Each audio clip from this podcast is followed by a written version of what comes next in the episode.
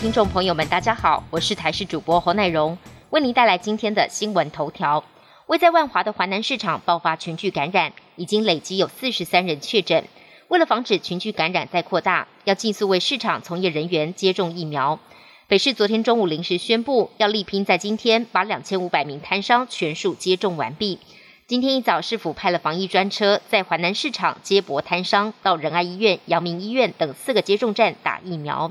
但由于北市府昨天中午十二点多通知时，大多数的摊商已经下班，自治会代表得一一打电话，造册名单又有多达上千人，加上下午有些摊商都已经在休息，没接到通知，今天抱怨他们被北市府突袭了。屏东县二十七号新增一名确诊个案，是芳寮乡七十三岁的果农，感染源是否为 Delta 病毒还有待厘清。但他六月二十四、二十六号曾经到芳寮医院，屏东县政府宣布，芳寮医院二十八日暂停及门诊一天，全面消毒，并且扩大框列有重叠足迹的民众及医院工作人员，总共两百零五人要进行裁剪与隔离。行政院上周宣布纾困四点零精进方案。其中，针对打工族，也就是部分工时受雇员工，推出的一万元生活补贴，今天上午十点开放网络申请，七月一号再开放实体 ATM 可以领取。预估大约有四十一万名打工族可以受惠。劳动部说，八月三十一日前申领都可以领到补贴。为了避免排队群聚，建议优先利用网络申领。Delta 变种病毒持续肆虐，许多国家疫情升温。俄国二十七号通报超过二点五万例的确诊，将近六百人病没。光是首都莫斯科就占了一百四十四人，创下当地新高。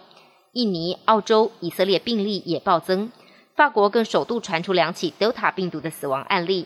世卫警告，Delta 病毒来势汹汹，即使接种了疫苗，还是要戴好口罩，防疫不能松懈。英国疫情顾问则强调，尽管疫苗能削弱病毒及重症还有死亡的关联性，但还未能完全切断关联。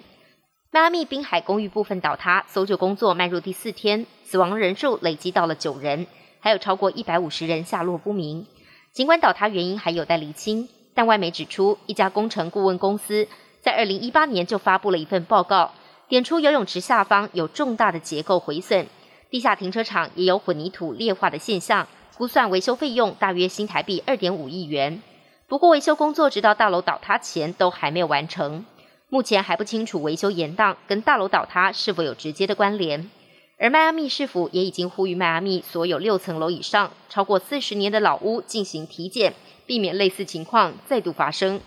北韩领导人金正恩的一举一动都相当受到关注，其中他的身体状况更是备受好奇。北韩官方近日曝光金正恩难得亮相的画面，没想到画面曝光却引起热议，因为金正恩的身材比起过去消瘦不少。为此，北韩官方媒体访问当地民众，一位民众受访时表示，金正恩身体消瘦的模样令人心痛，每个人都情不自禁掉下眼泪。